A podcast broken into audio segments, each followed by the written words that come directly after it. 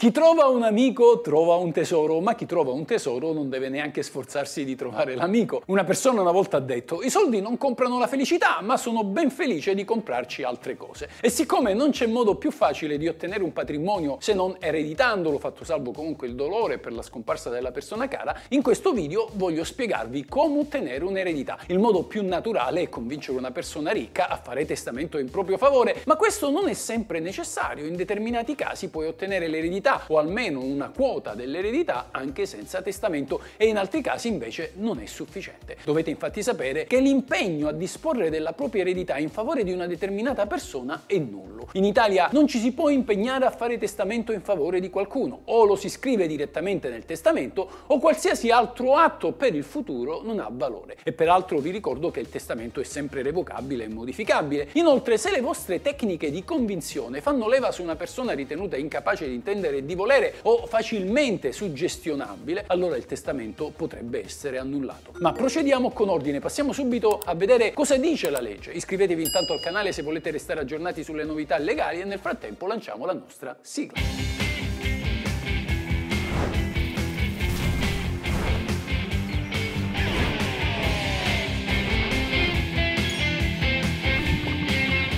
Questa è la legge.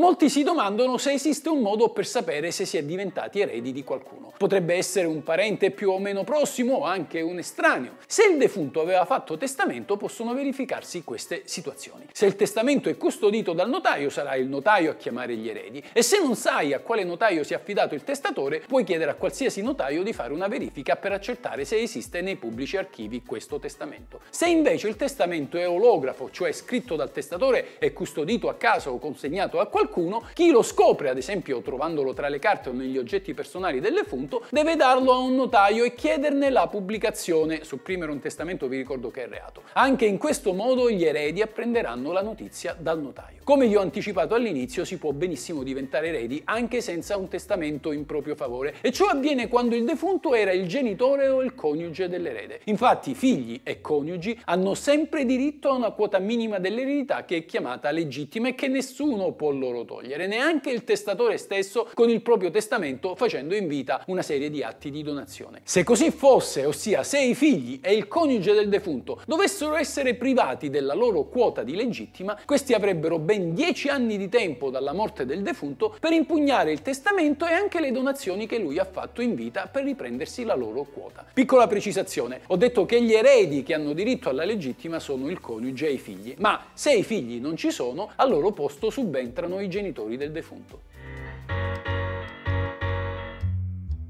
Per diventare eredi non basta essere parenti, figli o coniugi del defunto, non basta neanche essere citati nel relativo testamento e non è neanche sufficiente la dichiarazione di successione che invece è un atto di natura fiscale con cui si comunica all'Agenzia delle Entrate l'attivo e il passivo dell'eredità al fine di liquidare poi l'imposta sulle successioni. È invece necessario fare uno specifico atto che si chiama accettazione di eredità. È in questo momento che si diventa eredi e si acquistano i diritti sul patrimonio del defunto, ma ci si obbliga obbliga anche a pagare i relativi debiti. L'accettazione dell'eredità può avvenire in tre modi, o mediante l'accettazione espressa, che avviene o davanti al notaio o al cancelliere del tribunale, o in maniera implicita o tacita da parte di chi è già nel possesso dei beni ereditari e inizia a disporne come se fossero propri, ad esempio chi abitava in una casa insieme al genitore defunto o incassa i canoni di locazione degli appartamenti affittati o vende la villa in campagna o paga alcuni debiti lasciati dal defunto attingendo dal suo conto corrente corrente o magari chi preleva da quello stesso conto corrente. Il terzo modo è con l'accettazione con beneficio di inventario. In questo caso si diventa eredi, ma degli eventuali debiti del defunto si risponde solo nei limiti del valore di quanto ricevuto con l'eredità, sicché i creditori del defunto potranno pignorare solo i beni ricevuti in successione e non quelli personali dell'erede. Visti i benefici, perché non tutti fanno l'accettazione con beneficio di inventario? Perché implica oneri più gravosi e tempi più stretti. Bisogna infatti fare un inventario entro tre mesi dall'apertura delle successioni e dopo 40 40 giorni bisogna dichiarare se si accetta o meno l'eredità. Questo a differenza delle precedenti forme di accettazione per le quali ci sono ben 10 anni di tempo dal momento della morte del defunto.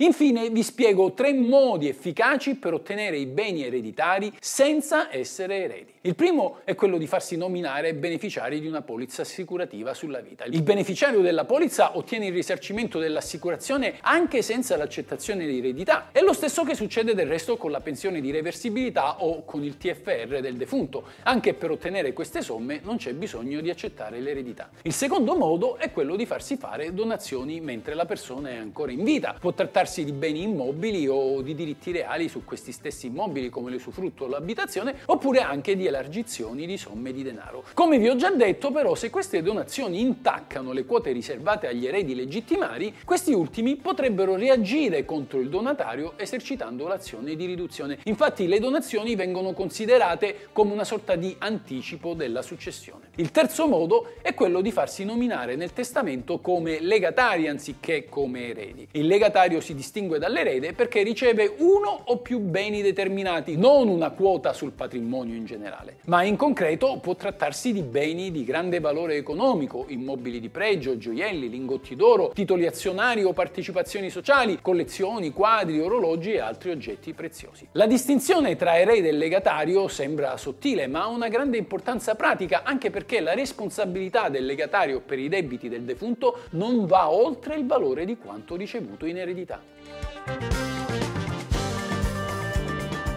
E veniamo al classico caso della badante o del nipote che pur di ottenere l'eredità, intravedendo la fine prossima del vecchietto, inizia a fare pressioni, millanterie, movine di tutti i tipi per farsi nominare erede. Ma un comportamento del genere è legittimo? Chi cerca di fare pressioni su un soggetto al fine di convincerlo a disporre nel testamento in proprio favore non può essere considerato indegno a succedere, neanche se queste pressioni si concretizzano in sollecitazioni continue. L'importante è che la volontà del testatore sia rimasta inalterata e non sia deviata deviata da comportamenti fraudolenti del terzo. Tentare di convincere colui che sta per fare testamento affinché questi lasci i propri beni a una determinata persona piuttosto che a un'altra non è un comportamento illecito, lo potrà essere forse da un punto di vista morale ma non giuridico. Affinché una persona sia dichiarata invece indegna a succedere, c'è bisogno di ben altri e più gravi comportamenti come ad esempio l'aver commesso reati particolarmente gravi nei confronti del testatore o dei suoi parenti più stretti, l'aver indotto con dolo o violenza il testatore a fine di revocare o mutare il testamento, l'aver soppresso, celato o alterato il testamento valido. La legge dichiara indegno a succedere solo chi esercita violenza o comportamenti fraudolenti, cioè il dolo sul testatore. Le semplici pressioni, per quanto ossessive possano essere, che però non abbiano alterato la volontà dell'interessato e il suo libero convincimento, non rilevano per la legge. Affinché il giudice possa dichiarare una persona indegna a succedere, non basta quindi la semplice influenza esercitata sul testatore tramite sollecitazioni condizioni, consigli, blandizie e promesse, ma è necessario, come dicevo, il concorso di mezzi fraudolenti idonei a ingannarlo, a indurlo a disporre in modo differente da come avrebbe altrimenti deciso se non fosse stato deviato. Una tale prova però non è facile da darsi, è necessario infatti sapere in quali frasi, atti o comportamenti si siano concretizzati questi pretesi mezzi fraudolenti ai danni del testatore. Questa è la legge.